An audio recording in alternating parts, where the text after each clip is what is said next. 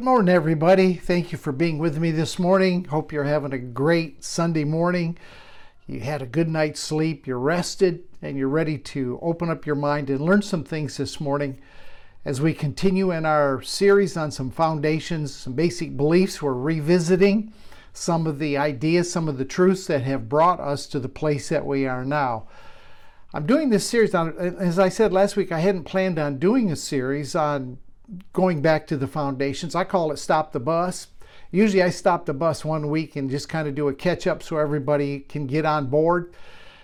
But I felt, in light of everything that's going on in the world and how fast revelation is flowing, that I didn't want us to lose sight of what got us to where we're at. And so I'm, I'm doing a series called Let's Believe It. And I'm just giving you, I'm just revisiting, giving you some things to consider maybe taking some of those foundations a little bit deeper, a little bit wider. But I don't want us to lose uh, our Christocentricity. I don't want us to not ever become where we're not Christ centered or lose uh, fact of who Jesus is. I have so many people today that have deconstructed their entire faith that once were strong grace people, but they've de- deconstructed everything to where they don't believe anything anymore they've kind of wandered off looking here and looking there to try to find some reality to life and they're not very happy. And i don't want that to happen to us at the digital cathedral. So this is part two on let's believe it. Last week we just looked at some foundations of grace. And i challenged you to believe that grace was very simply the unconditional love of god toward us. Unconditional. No no hoops no laws to keep. It's unconditional when something's unconditional, it cannot have conditions. Grace is God's unconditional love toward us through which He bra- embraces all of us, all of humanity, and brings us into His very life. So I said, let's, let's just believe that. Let's take that as a foundation for grace. Unconditional love of God through which He embraces us and brings us into His very life. Now, this morning, I, if I were to put a title on the message this morning, if I were just to give you my thesis, I would say that it's this that if you believe right, you'll live right. So I want to talk a little bit this morning about how to make sure that we're believing the right things. Can I do that? So let me kick off with 2 Peter chapter 3 verse 18. Last last verse that Peter writes. And I think like anybody when he when he when he finishes up his writing, he's going to he's going to leave you with a thought that he wants you to not forget. It's kind of like when you had kids that were old enough to stay home alone and you went out for the evening, the last thing that you told them was, Here's where we're at, here's the phone number. If you need something, call us. And uh, don't let any strangers in the house. You told them exactly what you wanted them to not forget. So here's here's Peter's final final verse, 2 Peter chapter 3, verse 18. And this is what he drops on them. And I, I think he's saying, guys, don't regardless, regardless of anything else, don't forget this. He says, But grow in the grace and the knowledge of our Lord and Savior Jesus Christ. Grow in the grace and the knowledge of our Lord Jesus Christ. Man, that's a, those are power twins. Grace and knowledge. And the knowledge he's talking about is not book learning necessarily. Uh, he's talking about revelation. He's talking about insight. You want to make sure that you grow in grace and in the knowledge of our Lord Jesus Christ. Spiritual growth, if we're going to grow in grace and knowledge, then we're going to have to come to a place in our development as manifesting sons and daughters to understand that spiritual growth is about change.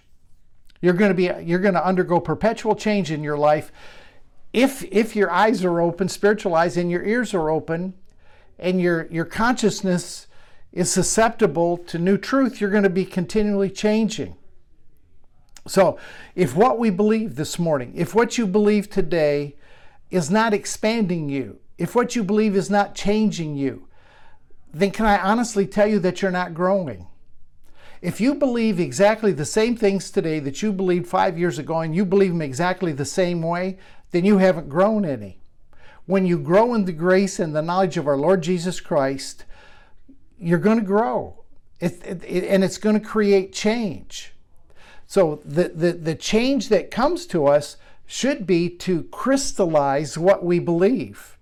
And when we crystallize what we believe, we should have a clearer picture, which is going to then motivate us effortlessly to change the way that we live. That's a powerful thing about grace. Grace gives you tremendous security and liberty to expand and explore. Now, back in, in our religious days, we, we didn't expand, we didn't explore much. We found out what we were supposed to believe. And every book we read, check it out, every book we read affirmed what we already believed. if you were in the Word of Faith movement, you only read Kenneth Copeland, Kenneth Hagin, Jerry Savelle, Norval Hayes. Been there, done that. I know how it works. If you were in a Baptist camp, then probably you listened to John MacArthur, Paul Washer. You had you had specific people. You only listened to Charles Stanley. What Charles Stanley said was the word, right? So there was no expansion because you were afraid that if you got outside that box of beliefs that you're going to get off into air. What grace does, grace frees us. I read a lot of stuff. I read wide. I read deep. Everything I read, I don't I don't teach because it doesn't resonate. It's I, I, I read it, I see maybe what they're saying, but doesn't mean I have to embrace it. But the point is I'm not afraid to do it. I'm not afraid to read authors that I may not agree with. I'm not afraid to watch a YouTube video of somebody that might be out there exploring some dimensions and realms that I don't know anything about. I might look at some quantum physics. I might look at Wayne Dyer. I might read a book by Eckhart Tolle. That doesn't, that doesn't mean that I'm, I'm off into la la land or out where the buffalo roam and the deer and the antelope play. It's just the freedom that you have because you're expanding and you're growing. We're on a journey. Sonship is a journey. And this journey should be a journey that brings us into an ever increasing, abundant life. It should be a, a, life where we see the Father more clearly than we've ever seen Him before. And as we see the Father more clearly, we see ourselves more clearly, and we understand that when He looked at us and said, Very good, that we are very good that there's anything we can do to enhance the very good. And we see ourselves as a part of that great puzzle that the Father has put together in His omniscient mind to create the universe and the plan that He desired from the very beginning. So, believe right, live right. And when you when you grow, growth is triggered by believing. There's just no two ways around it. Growth is triggered by believing. Now, let me read a verse from, from Romans chapter 4. We're going to get into some good things this morning. So don't don't click me off just because you think you know everything we're talking about in these foundational messages, because I will assure you the Spirit of Truth is going to teach you through this foundation some things that you hadn't thought about before. Look what it says in Romans chapter 4, verse 3. Romans chapter 4, verse 3. For what does the scripture say? Abraham believed God, and that was accounted him for righteousness. When Abraham believed God, his whole life changed. When Abraham believed God, his world took a refocus.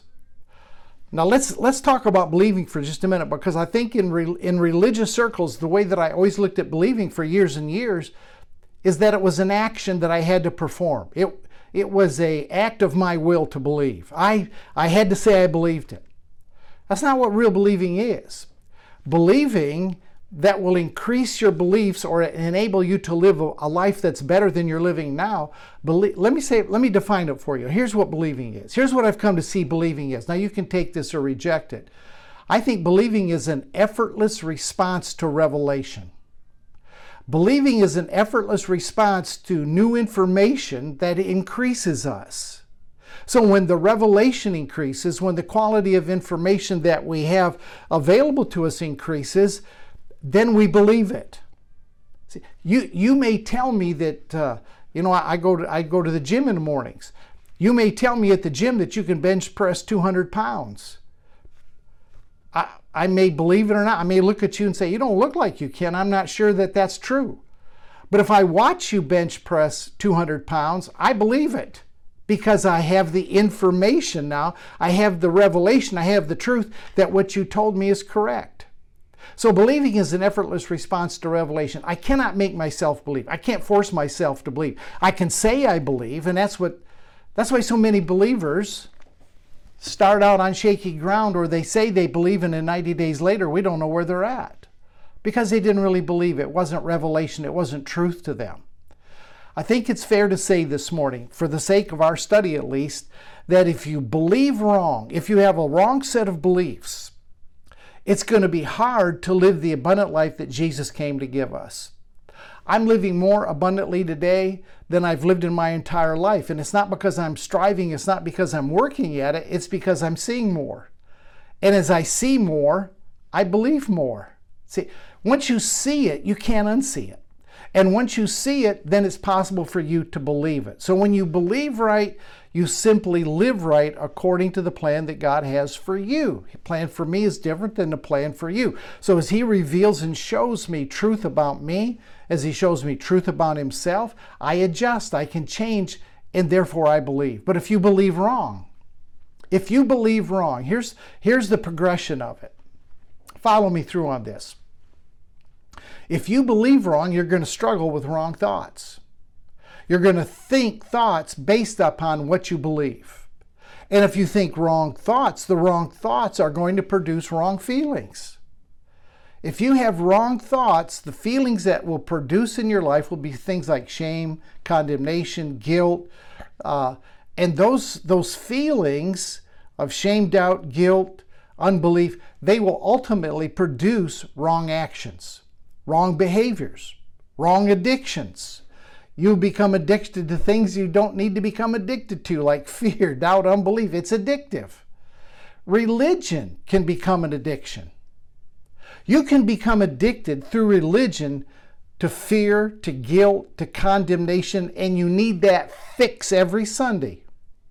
I'm, I'm, I'm going to tell you something about me, all right? Back in the day, when I was teaching law and grace, mixing it up, when I was teaching behavior modification, I would teach people that they were missing God, that there was sin in their life, that they weren't doing everything that they needed to do, that if they would pray more, fast more, give more, do more, be more committed, that God would bless them. And do you know some of those messages that I really put the hammer down and, and put guilt on people? Do you know that sometimes after the service, I, I, won't say sometimes, most every time after the service, people would come to me and say, Pastor, that was such a powerful message. That was such a good message. And I would say, Thank you, I appreciate that. You know what that did? That fed the fuel in me to come back and lay it down harder. But you know what they needed? They needed to come in every Sunday and for me to give them their guilt fix, for me to give them their condemnation fix so that they could feel worthless, they could feel unworthy, that they would never amount to anything, that they were missing it someplace. And so when I would come in and I would say, look, you here's three steps. You need to follow these three steps if you're going to have a successful prayer life. And if you're not praying like this, if you're not living like this, then you're missing God. And so they would go home and they would try to practice those things and they would fail. And they would feel guilty for failing. And when they would come back the next Sunday, they, they would get their next fix. I'll tell you this if you're experiencing guilt, fear, condemnation, doubt, if you're experiencing any of those feelings, it's a good indication that you have been injected, that you've been inoculated with some wrong beliefs, and you've been fed by wrong information. Most likely, it's been wrong teaching. And I know because I did some wrong teaching with a good heart for years and for years and for years. So let's begin to believe. Let's believe it this morning. Let's believe in the Father's love for us and let's enter into a life that can be totally transformed by that love. We're going to believe right, we're going to act right. See, right believing is what takes you to the abundant life. There's no two ways about it. So if you can change what you believe, here's here's my thesis remember? If you can if you can believe right you will change your life. What you, what what you believe is what you're going to live. Maybe that makes more sense to you this morning. What you're believing this morning is what you're actually living out. So if i can help you here at the digital cathedral to adjust your belief system that will coincide with the with the with the nature of the father then it will improve your lifestyle. And let me just inject this right here it's, it's not ungodly, it's not unrighteous. There's nothing wrong about changing what you believe. You should be changing what you believe. If you have the same set of beliefs that you've had all your life, which happens in denominational Christianity. We get our beliefs boxed up. We believe this about Jesus. We believe this about the Father. We believe this about salvation. We believe this about end times. This is what we believe. We come back every week and we just hear a confirmational bias teaching that reaffirms everything that we already believe. You're not changing, you're not growing. One of the chief false beliefs that is so deeply embedded within us, and I want to change that this morning causes a lot of difficulty, causes a lot of undue grief. The belief is this, and it comes from bad information. We believe that God loves us when we do right. God loves us if we don't sin. God loves us if we sacrifice for Him. God loves us if we do more for Him. That puts a smile on God's face. We all cut our religious teeth on that. Absolutely all of us did. I don't if you're if you're going to shoot me straight this morning, you grew up in the church or spent a lot of years in the church, we cut our teeth on that that God responds to our obedience. God responds to our keeping the rules. God responds to our sacrifice. But if you're not obedient, if you're rebellious, if you don't follow instructions, then there is a sense that God pulls back. He withdraws his presence from you until you're sorrowful, until you repent, until you come down to the altar and bawl your eyes out and tell God you'll never do it again, which is a setup for failure because you will. Our love for Him sometimes fluctuates. Our love for Him sometimes is based on what we think He wants from us, like our obedience. So when we look at our life say, I'm not obedient, I know I'm rebelling, I'm not doing what I should be doing, we, be, we begin to question His nearness to us. We begin to feel separation from Him. And we begin to project our feelings onto God, like maybe God is as fickle as I am. People tell me I, I don't feel God's presence, and you know why they don't? It's because they feel they're lacking in some, some area they're not fully understanding grace. Grace is that unconditional love that God gives toward us that embraces us and brings us into His very life. You cannot escape it. It's too late. You can't reject it. If you try to reject it, it's too late. He's already, he's already included you. He's already encompassed you. He's already encircled you. Let me assure you of something this morning. God's love for you is consistent. God's love for you is constant and you cannot get outside of it. He's omnipresent. You cannot escape his presence, and his presence is love. God is love. God is there's no definition of God in the Bible that says God is wrath or God is angry. That's what we've placed on him based on our actions that we feel he's going to react to us. All right, this is this is basic foundations this morning. Look what it says in Romans chapter 8. Romans chapter 8. Some of these things we need to never forget and we need to rehearse them because they're true. Verse 38 I'm persuaded. Neither death, nor watch all these things. I'm persuaded that neither death, nor life, nor angels, nor principalities, nor powers, nor things present, nor things to come, nor height, nor depth, nor any other created thing can separate us from the love of God which is in Christ Jesus our Lord. He runs through a list that's pretty doggone inclusive all of the questions I got this week, and I get questions every week about what I teach or other things. Spent a lot of time answering questions. It was amazing this week because I know what I was going to teach. The questions I got this week all centered around the fact can God really love me? What about if I do this? How about this scripture? How about that scripture? What if I foul up here? What is what is the unpardonable sin? See, there's we always are looking because religion has groomed us that way. They've made us feel that way. If this takes place, that takes place, is God still going to love me? Religion has done a good job of what we call eisegeting scripture. Eisegeting, there's two words, eisegeting, exegeting. I'll probably hit both of them this morning just to show you I did go to school. Eisegeting, when you eisegete scripture, what it means very simply is that you look through a lens of preconceived ideas when you read a verse of Scripture. And we've done that all of our religious life. Church groomed us to do that. It groomed us to look at a Scripture through a prescribed set of lenses, through a belief system, through what we already believe. And that's called eisegesis. So when you look at a verse of Scripture, you're already reading into it what you believe. One of the best things that you can do is begin to take post resurrection scripture from 1 Corinthians all the way through Paul's writings and read it like you don't know anything. Read it, read it like you have never read it before. Read it again for the first time. And you're going to be amazed at the things you pick up. Be willing with an open mind, just read it, what it says.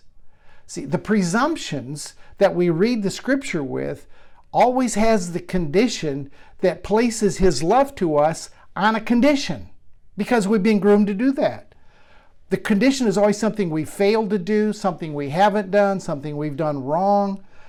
We, we have been hammered with, with loopholes to unconditional love. One of, the, one of the things that happens all the time when people first come into this message, see, we defined grace last week, and I said, let's believe grace like this. Let's believe it as the unconditional love toward us that embraces us and brings us into His life. One of the first things people do is say, well, what about this scripture? What about that scripture? How about this verse? And even people that have been in grace for a while, they're always trying to look for a loophole scripture. Stop doing that. Why, why do we look for loopholes that try to put us outside of this embracing of our life by unconditional love from the Father that brings us into His life? Why do we look for loopholes for that rather than look for scriptures that, that confirm it? Why don't, why don't we get all bent out of shape about scriptures like God was in Christ Jesus, reconciling the entire world, the entire cosmos to Himself? What, how about scriptures that say, "As in Adam all die, even so in Christ shall all be made alive"? Why don't we Why don't we center up on those scriptures when we come into this message? It's because we've been groomed and programmed to look for the loophole. We eisegete. We, we look at a scripture with a preconceived. And if I have time this morning, I'm going to get over and look at a section of scripture from Hebrews chapter 10 that we've done that very thing to. So the presumption is that God becomes angry God becomes upset with us. He's full of wrath and vengeance at the drop of a hat if we foul up. And that believing creates a life that is wrong, that cannot be the abundant life. Scripture clearly tells us to give up on our self efforts, to give up on our do, and begin to believe His done. Begin to believe that He's justified us. Let me give you a verse scripture. You, your pastor never taught you this back when you were going to church. But it's just as clear and as crystal. I've never had one person ever say, "What about this scripture? What can this be right?" Look at look at Romans chapter 4 verse 5. Romans chapter 4 verse 5. Some of you light's going to turn on with this verse. But to him who does not work. Do you know what a work is? A work is anything that you do that makes you dependent on your ability. Whether it's your prayer, praying the magic prayer, calling down the sky Jesus to live in your heart, that's what you're doing. That's a work. But to him who does not work but believes on him, watch, who justifies the ungodly, his faith is accounted for righteousness. The God who justifies the ungodly. Now, let me, let me make sure you got that right. Let me make sure you heard that. Who does God justify? He justifies the ungodly. That's the gospel. That's good news unconsciously you don't believe that because n- nobody ever taught you that verse. Unconsciously, you believe that you've got to be godly and then He justifies you. You were taught in church that you need to stop sinning. You need to start living right. You need to start living by the laws and the rules and the regulations. And then when you meet the requirements, or at least after you pray the magic prayer, you better start living right. As soon as you see, we we sing the song, Just As I Am Without One Plea, to get you to the altar. But as soon as you pray the magic prayer, then all of a sudden it becomes you need to do this. You need to tithe. You need to be to church. You need to go to Sunday school. You need to come to prayer meeting. You need to st- start enhancing your prayer life. You better read your Bible every day. All of a sudden we start imposing all of these laws on people. God made it his business to justify those that miss the mark. God made it his business to justify those people that have failed, that have fallen short, made mistakes, that have sinned, that know they fouled up. And you got no vote in it. Nothing in Romans chapter 4, verse 5 says you, you had to make a free will decision. It's just God's sovereign choice. oh my. I'm glad we're visiting some of these foundations again. We need to hear this again for the first time. So, apart from religion, that one verse ought to give us hope. If all you ever had was somebody cut that one verse out, Romans chapter 4, verse 5, that should give you tremendous hope. So let's let's see if we can adjust our our thinking, what we believe, so that we can adjust our lifestyle. Just a couple of questions. Just a couple of questions because it's hard. I understand it's hard to transcend your spiritual ideology when it's been ingrained one way for years and for years and for years. When it's when you've been when you've based it on on one concept your whole life. When you base salvation on on one formula. And that's what we've narrowed it down to is being a formula. So the the question is this, how do we leave that old theology? How do we bust out of that old belief system? How can we begin to believe right so that we can live right? How can we be completely comfortable with these grace teachings, with these finished work of the cross teachings? How can I be totally comfortable with that when Jesus said, It is finished, that there was nothing I could add to his finished? There comes a day, I'll tell you how it happens. There comes a day that you realize that you can never be good enough. And the bigger your ego is, the bigger your pride is, the longer it's going to take for you to come to the end of yourself and realize I cannot make it on my own. I, I, there's always another rule to keep. There's always another. I fasted three days. Maybe I should have fasted 10. I tithe 10%. Maybe if I tithe 15, it'd open the windows of heaven. I go to church every time the doors are open. Maybe I should start a home study. See, there's always something more to do that we feel we need to, to, to, to perform to satisfy God if it's not working for us. And to keep doing the same thing over and over again and it's not working ought to, ought to tell us something. I have found this everybody that transitions out of what I call the carrot and the stick gospel. You know, the carrot is heaven. We make it all about who goes to heaven, who goes to hell. Whoever transforms out of that carrot and stick gospel, the carrot is heaven, the stick that they beat you with is the fear of going to hell. So we keep beating you with that stick to make sure you try to reach the carrot. But it's on, you know, it's always in front of you. You never quite get there. You're never confident that you've got it. Everybody that comes into this grace culture, this finished work belief system, goes through culture shock. And there comes a day that you realize you can never be good enough. You can't make it on your own. I think I think first you begin to see some things in your spirit. This is how it happened to me. I begin to see some things in my spirit that drew me. The, the thing that drew me was finally I came to a place where I realized that salvation was not based on my do, it was based on Jesus' done and he had already provided and i needed to just open my eyes to that. That appealed to my spirit. That resonated deeply. But my head immediately fought it. My head said no that can't be right. You know you know you got to stick to the formula. You got to take them down the romans road. You got to take them through evangelism explosion. You know if you were to die today and stand before god and he were to say why should i let you into my heaven? What would you say? Then you have to pr- prove you prayed the prayer that you uh, accepted jesus whatever it is it never could be just based on what he has done, it had to be something I had to do. So grace starts in your spirit. It starts in your spirit, then it spreads to your head. We used to teach this that it needs to drop truth needs to drop from your head to your heart. That's that's backwards. What I have found that real spiritual truth begins internally. You begin to be drawn to something, but your head fights it. Your head says, no, that can't be right. I, have never was taught that. I, that. That doesn't make sense. That's not scriptural. Not scriptural. What I'm saying is it's not scriptural based on the way I've always viewed scripture. But when you begin to believe right, you're going to put on new lens. You're going to see scripture you never saw before, like Romans 4 or 5. You're going to see scripture through entirely different uh, mindset, through different lens. And that's going to change your life. So it starts in your spirit. You begin to see things, you're drawn to it but your your mind because it's run over you know that wheel has run run over that that path so long that it's worn deep within you and it's hard to pull out of it. But for me in my life and, and, and i've heard the testimony from other people too and it's much the same. There's two or three things that begin to to drop into our spirit that begin to make sense spiritually maybe not to our minds but spiritually First thing was for that hit me after grace. After I, I got past this thing that I could I had to earn my way, I had to merit it, I had to I had to cowboy up some way. You know, I had to I had to, to prove. First thing it began to dawn on me after I see, saw that the Father embraced me through unconditional love into His life, that man, that was freedom. I felt like a thousand pounds had been taken off my shoulders. And then what began to hit me was this in my spirit, I began to see a revelation of the fatherhood of God, that He was a good father.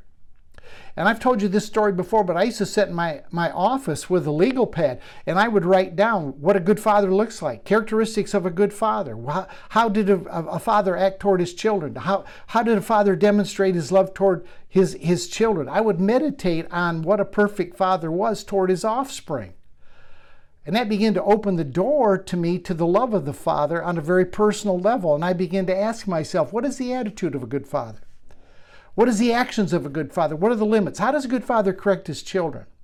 Would I, as just a human father, would I ever, regardless of what my two daughters did to me, would I ever, would I ever put them into a eternal, customized torture chamber where they would be burned for eternity while I partied upstairs with my friends? Would I ever do that as a good father? Is that how a good father acts? Absolutely not. How would a, how would a good father, what wouldn't a good father do with all, all within his power to protect his children, preserve them, make sure that ultimately, ultimately, their life changed, that ultimately they would see the truth. So my understanding of the width of God's fatherhood, the depth of God's fatherhood took on tre- tremendous different dimensions. And I begin to see, listen, this will change the way you live if you believe this. I begin to see that he was not just the father of Christians. Again, Ephesians chapter 4, verse 6. Your pastor doesn't teach on this, but you know what it says? It says that there is one God and Father of all, who is above all, through all, and in all. Paul confirmed that in Acts when he went and, and spoke to the idol worshiping Athenians on Mars Hill. And he said that in, it's in God that we live. It's in God we move and have our being. Paul didn't bust out and tell them they were headed for hell. He began to explain to them. And that resonated with them. And some followed Paul as a result of that. So that that for me was huge. It was the fatherhood of God, and that began to open up a lot of other things. I, I, wasn't trying to confess my way in. I wasn't trying to, to believe my way in. I let the revelation unfold and then the believing was effortless. What a revelation it is to believe and know that He made the sovereign choice to be the Father of mankind. That my Father in heaven has taken responsibility for every person that He's ever created. Every child that's on the planet, the earth belongs to the Lord and all that dwell therein. What is that? Psalm 24 1? Something like that. That's what Jesus came to do. The Father came in flesh form in Jesus to model for us and show us what the Father is like. You don't find Jesus one time, there's not one verse of Scripture where Jesus ever condemned a prostitute, uh, Zacchaeus that was, was robbing people blind. He called Matthew, who was a tax collector, despised man. There's not one verse that Jesus ever told people that were living what we would call a sinful life in the evangelical church that they're headed for hell. The only people Jesus ever threatened were the, were the Pharisees, the religious people. And he threatened them with Gehenna, which was a garbage dump outside of Jerusalem. He was telling them, look, if you guys don't repent, there's going to be a sweeping change that comes in. I'm going to talk to you about that in just a minute. Once I got that down, once I got the fatherhood of God down, then I began to see something else. I began to see that my identity is divinity. This changed the way I live, man. This changed my level of confidence. I wasn't confident in me, I was confident in my identity. Genesis chapter 2, verse 7 was a verse that transformed my life when I believed it. I saw it. Once I saw it, I could not unsee it. Genesis 2 7 says that God breathed the breath of life into man. That breath of life that he breathed into man was his very essence. Some people have challenged me on essence. I believe we have the essence of God himself. Everything in that breath is who God is. Every characteristic of God came through that breath of life. Whew, he breathed into us. Jesus said, John, what is it, John chapter 20, verse 22, somewhere along in it, he breathed on the disciples and said, Receive the Holy Spirit, receive the life. Paul said, uh, uh, when it pleased the Father to reveal the Christ that was in me, always been in us. I began to see that my identity, because of my origination, image and likeness of God, with breath of God blown into me, I began to see myself in an entirely different light. Sonship to me took on an entirely different dimension. It elevated. I didn't. I'm not bringing God down. I'm not bringing Jesus down. I'm bringing you and myself to the position to where we need to be, which is having an identity as divinity with the breath of God, everything that God is, His love, His His His understanding, having the mind of Christ. The mind of Christ. We operate as a partaker of the, the divine nature. Then I be third thing that really hit me was I meditated on the finished work of Jesus. When Jesus said it's finished, I asked myself one day, what can I add to Jesus finished? Do you think my prayer is going to change his finished? When Jesus said, It is finished, it is finished. And as the Holy Spirit reveals to you, as he did to Paul, pure grace apart from effort, you will become more like, you'll stop being the Martha that's trying to work you know, Martha's out in the kitchen making a platter of sandwiches that Jesus never asked for. And that's what I did for 50 years of my life. I ran around doing good things, trying to please Jesus, making a platter of, of sandwiches on a party tray that Jesus never wanted. When I should have been with Mary, just sitting at Jesus' feet, learning from Jesus, letting Him impart to me who He is. That would make me believe, and that would change my life. That would make me change and, and, and change my life. See, when you, when you become the Mary and not the Martha, your love for yourself and the love for other people and the love for the Father goes off the chart because you've seen it now. You're experiencing it. Therefore, you can live it. You know you're making progress. You know you're heading in the right direction. When you, when you begin to see Scripture, when you begin to read your Bible with new eyes, Verses appear you never saw before. Old verses take on new meaning. Let me, let me give you a passage of Scripture. I've got about, maybe about 10 minutes left. Indulge me here. Let me walk you through a passage of Scripture that has caused wrong believing, therefore wrong living. But when I unwind this for you, it's going to change you. Some of you going to uh, have stumbled on this. I've gotten all kinds of questions on Hebrews chapter 10. So I decided I'm going to take this. I have never done this on Hebrews 10. I'm going to take it, unwind it for you, because people have get tripped up on some of the couple of the verses in Hebrews 10. So let me just lay this out for you. And I, I, I want to change what you believe, so it'll change what you, the way that you live. Right believing creates right living. So everything I've talked about this morning should help you to generate a right belief system. A belief system that's not under law, it's under grace. It's under that divine influence that produces effortless change as we rest in Him. You're changing, but it's not because you've tried to. It's not because you're disciplined. It's not because uh, uh, your dedication, your commitment. It's because you're resting in Him. And as you rest in Him, effortless change transpires. And you look in the mirror one day, and all of a sudden you're different.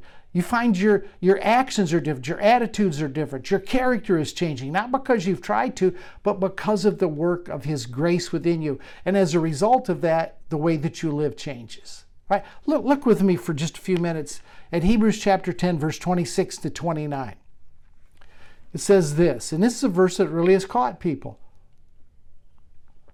It says in verse 26 For if we sin willfully, after we have received the knowledge of the truth, there remains a there remains there no longer remains a sacrifice for sins. I kind of stumbled. Let me read it again. For if we sin willfully after we have received the knowledge of the truth, there no longer remains a sacrifice for sins. Boy, that verse has put, put fear, condemnation, doubt into people. Let me read on but a certain fearful expectation of judgment and fiery indignation, which will devour the adversaries. Anyone who has rejected Moses' law dies without mercy on the testimony of two or three witnesses. How much more worse punishment do you suppose will he be through worth he be thought worthy who has trampled the Son of God underfoot, counting the blood of the covenant by which he was sanctified a common thing, and insulted the Spirit of grace? Man, we have taken those three verses and we have we have just beat people with them. What do those verses actually mean? How can we look at those verses through the lens of grace? Because we use those verses in, in the evangelical word to bring a ton of doubt, bring fear, bring insecurity to people.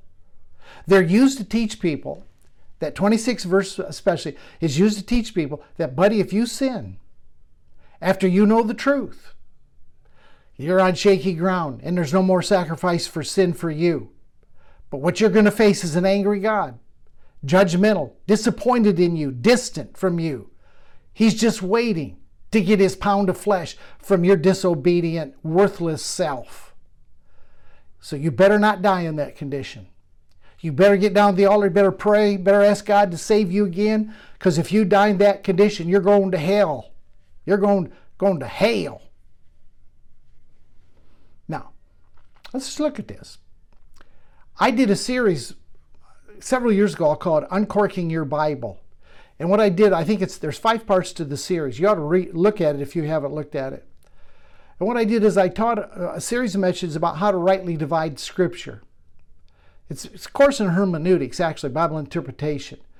And I won't get into everything I did there, but there's, there's two elements I want to bring out. There's two questions that you need to ask yourself every time you read Scripture. Two questions. Number one, who was it written to? And number two, why was it written? That's called exegesis. Eisegesis is when you look at a passage of Scripture with a preconceived idea and notion. You already wanted to say what you wanted to say.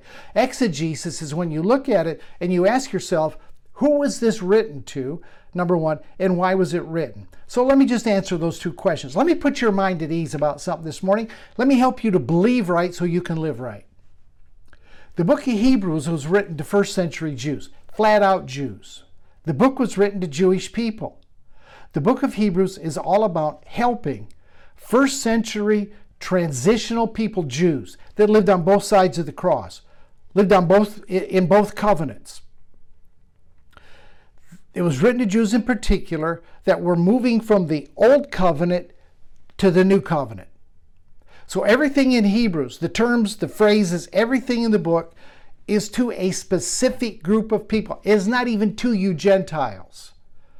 Now you can pull a lot of good truth out of the book of Hebrews, but you need to understand first of all, it's written to Hebrew people. The writer of Hebrews is telling the readers of the book that there is a new covenant, that there's a, a new priest, that there's a new sacrificial system. And he, went over that in chapter 8. So in chapter 8, he's already laid the foundation down. Now just stay with me because I'm going to help you on this. Let me read chapter 8, verses 7 to 13. Jewish people, Jewish mindset, lived on both sides of the cross. They're coming out of the old covenant into the new covenant. They were making a transition. All right, let me pick this up. He says, For if that first covenant had been faultless, then there would be no need for a second. Because finding fault with them, he says, Behold, the days are coming, says the Lord, that I will make a new covenant with the house of Israel and with the house of Judah. There's a whole lot in that. Not according to the covenant that I made with their fathers in the day when I took them by the hand to lead them out of the land of Egypt, because they did not continue in my covenant, and I disregarded them, says the Lord. For this is the covenant that I will make with the house of Israel after those days, says the Lord.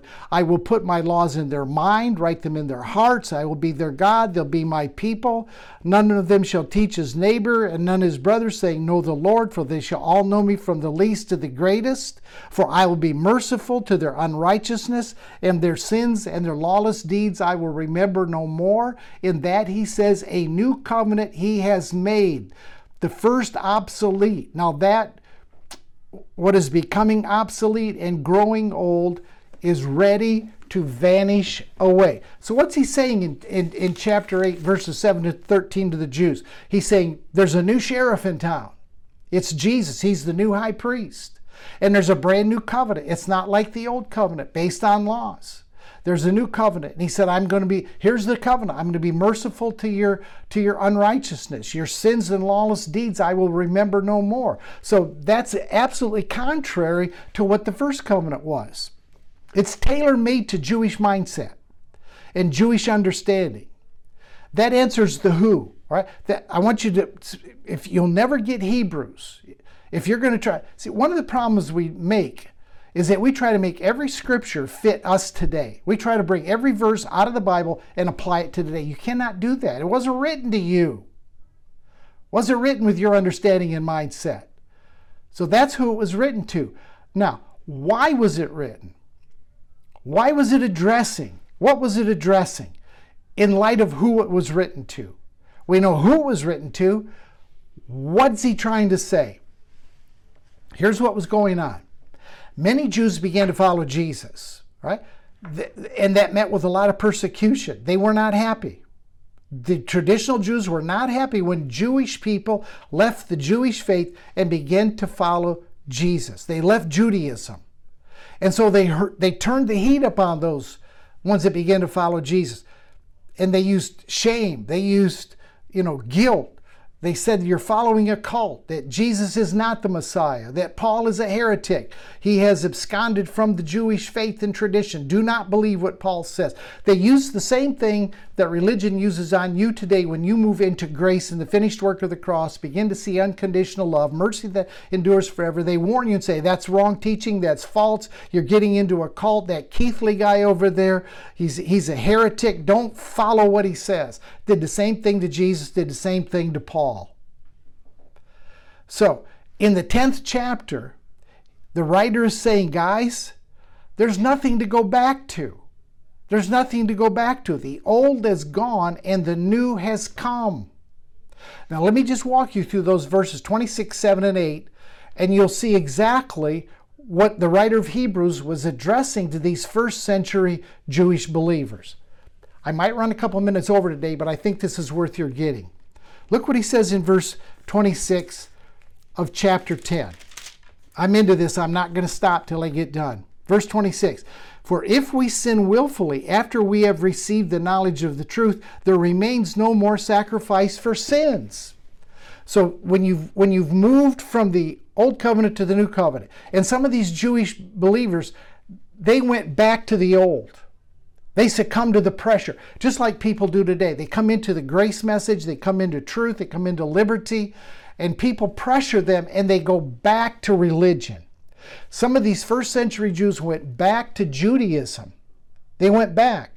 And so he's telling them in that 26th verse that after you sin willfully, after you've received the knowledge of the truth, that the old covenant is gone, there's a new priest, there's no more sacrifice for sin. You, you can't take a bull or a goat or whatever they took over to the priest and have him slay it to cover your sin. It's gone. There's no more sacrifice for sin. There's no more sacrifice for sin. If you sin willfully, there's nothing you can do under the old that's going to bring that covering of sin. It has passed away. It's gone. It's leaving. And it finally did in 70 AD when the temple was destroyed in 70 AD. There was no more animal sacrifices after 70 AD. Objectively, the old covenant was done away with at the cross for the Jews. Subjectively, it didn't vanish till 70 AD. There was no more temple worship, there was no more temple sacrifice. So the writer of Hebrews is saying, guys, it's a new day. So if you sin, there's no more sacrifice that you've always relied on for sin. In, in, in, in chapter 10, verses 11, 12, and 13, watch. Every priest stands ministering daily, offering repeatedly the same sacrifice, which can never take away sin. He's saying that priest over there that slaying those animals, it never took away your sin, it covered them. Jesus' blood does not cover sin, it eradicates it, makes it as though it never were. It justifies you.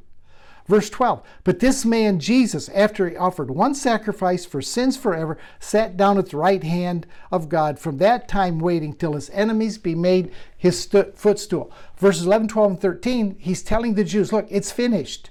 You're going to have to rely on the sacrifice of Jesus. This man made one sacrifice for sins forever. So he's telling the Jews there's nothing to go back to. You're going to have to trust this one sacrifice, the Lamb of God that took away the sin of the entire world. That's where your trust needs to be. So if you don't opt out for Jesus, then Mr. Jew, he's saying, Mr. Jew, according to tradition, without a sacrifice for sin, you're in for a heap of trouble. And so he says that in verse 27. chapter 10, verse 27 a certain fearful expectation of judgment and fire indignation, which will devour the adversaries because there's no sacrifice for sin. So he's saying, if you thought there was a bad time hap- going to happen to you under the old covenant because there's no sacrifice for sin, you didn't make a sacrifice for sin. He goes on and says in verse 28, how much more do you think? If that if you thought that was going to punish you, then brother, you ought to look at this one and think that the punishment's going to be greater. It's not going to be, obviously, because he he goes on and encourages them and tells them in chap he's already laid down in chapter 8 and verse 12 that that God will remember your sins and transgressions no more. The slate's been wiped clean. But he's making a point in this 10th chapter, verses 27 and 8 that if you broke the law under Moses, you'd be killed, you'd be stoned. There was retribution that God would pay towards you. And if you thought that was bad, then you ought to think it's even worse if you trample underfoot the, the, the, the Son of God and the blood that He said shed that will cover all sins. But he had already laid the foundation in chapter 8 that that wasn't going to happen. He's, the writer Hebrew is just making a point that this is a better covenant made with better blood, better sacrifice, better priest. Then he exhorts them in verses 35 and 39 to continue on. Don't give up. Don't go back to Judaism. Don't go back to the law. He says this, verse 35 Therefore, do not cast away your confidence, which has great reward. For you have need of endurance, so that after you have done the will of God, you receive the promise. For yet a little while, and he is coming that will come, and he will not tarry. Now the just shall live by faith. But if anyone draws back, goes back to the old way, my soul takes no pleasure in him. But we are not of those that draw back, the writer says. We are not of those that go back to the old. We're not going back to religion. We're not going back to the evangelical church. We're not going back to begging and squalling and bawling and pleading for God to forgive our sins. See, that's our sacrifice. We don't sacrifice bulls and goats. Our sacrifice is we weep and weep and weep and are sorrowful and tell God we'll never do it. We'll never commit that terrible sin again. That's our sacrifice. We're not of those that go back to perdition. We're not of those that go back to religion. But we believe in the saving of the soul through the one sacrifice. So here's what I'm here's what I'm trying to get across to you so that you believe right and can live right. Don't let anybody snatch a scripture up like this Hebrews chapter 10, verses 26 to 29, that's been used by the church to just beat the stuffing out of people. Don't let anybody snatch up a scripture and create fear and insecurity in your father. Most of Western Christianity is built on that foundation of fear and creating separation. But Paul told us there is no separation, can't be any separation from anything.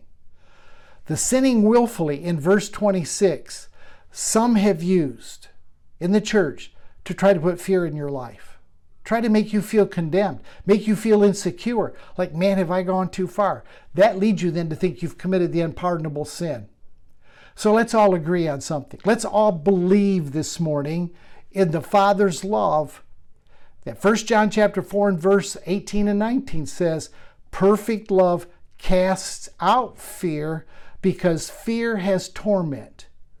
If you are fearful of any torment at any time from a father that loves you unconditionally, then it's just an indication that you're believing wrong because fear has torment and there's no torment in perfect love. There's no fear in perfect love.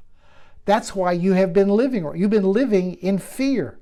You've been living in judgment. You've been living in condemnation. You've been living in doubt because you have not been believing right. The right believing in unconditional love, 1 John 4:18, will take that fear and cast it out because fear has torment.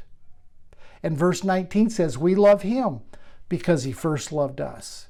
He has always been the initiator. You have never initiated anything in this relationship. I'm helping you to believe right so you can live right. You've never, you've never initiated anything in the relationship. We love him because he first loved us. We follow him because he drew us to himself, right? Anything that brings fear, doubt, sense of separation, puts you in an unworthy light, pictures you outside of Christ, says you're not a child of God, write it down, take it to the bank, that's the roar of a toothless religious lion. Whatever the fear peddlers are selling, don't buy it. God will never be your tormentor. God will never damn you. God will never separate from you. It takes a stronger right belief to replace a wrong belief to get you into living right, to living this effortless life of love and grace that Jesus came to impute to us. So, whatever is good, pure, perfect, lovely, and of a good report, believe in that and live according to that thing. All right, I'm over time this morning. Please forgive me, but I had to get this all out. This was an important, absolutely important teaching. Next week, I want to we're going to continue with let's believe it. And I want to I want to talk about seeing God in a right light. I want to talk about seeing God in a right dimension. So don't miss next week. This is a great series. Let me tell you something. This is a great series to bring new people into that are beginning to wonder, beginning to question, beginning to see things in their spirit, the lights turning on. This is a good series to bring them into and introduce them to this message and the digital cathedral. Make sure you hit the subscribe button so that you'll be notified whenever we do a new teaching.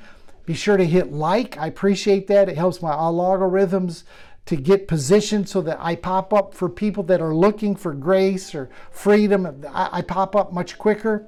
Make sure that you leave a good comment uh, when we're done so that uh, other people will read the comments and be interested in seeing what we're saying. God love you. Thank you for your help, your love, your support. We'll see you next Sunday morning at the Digital Cathedral, same time, Wednesday night at the Secret Place. Thank you for being with me. God bless.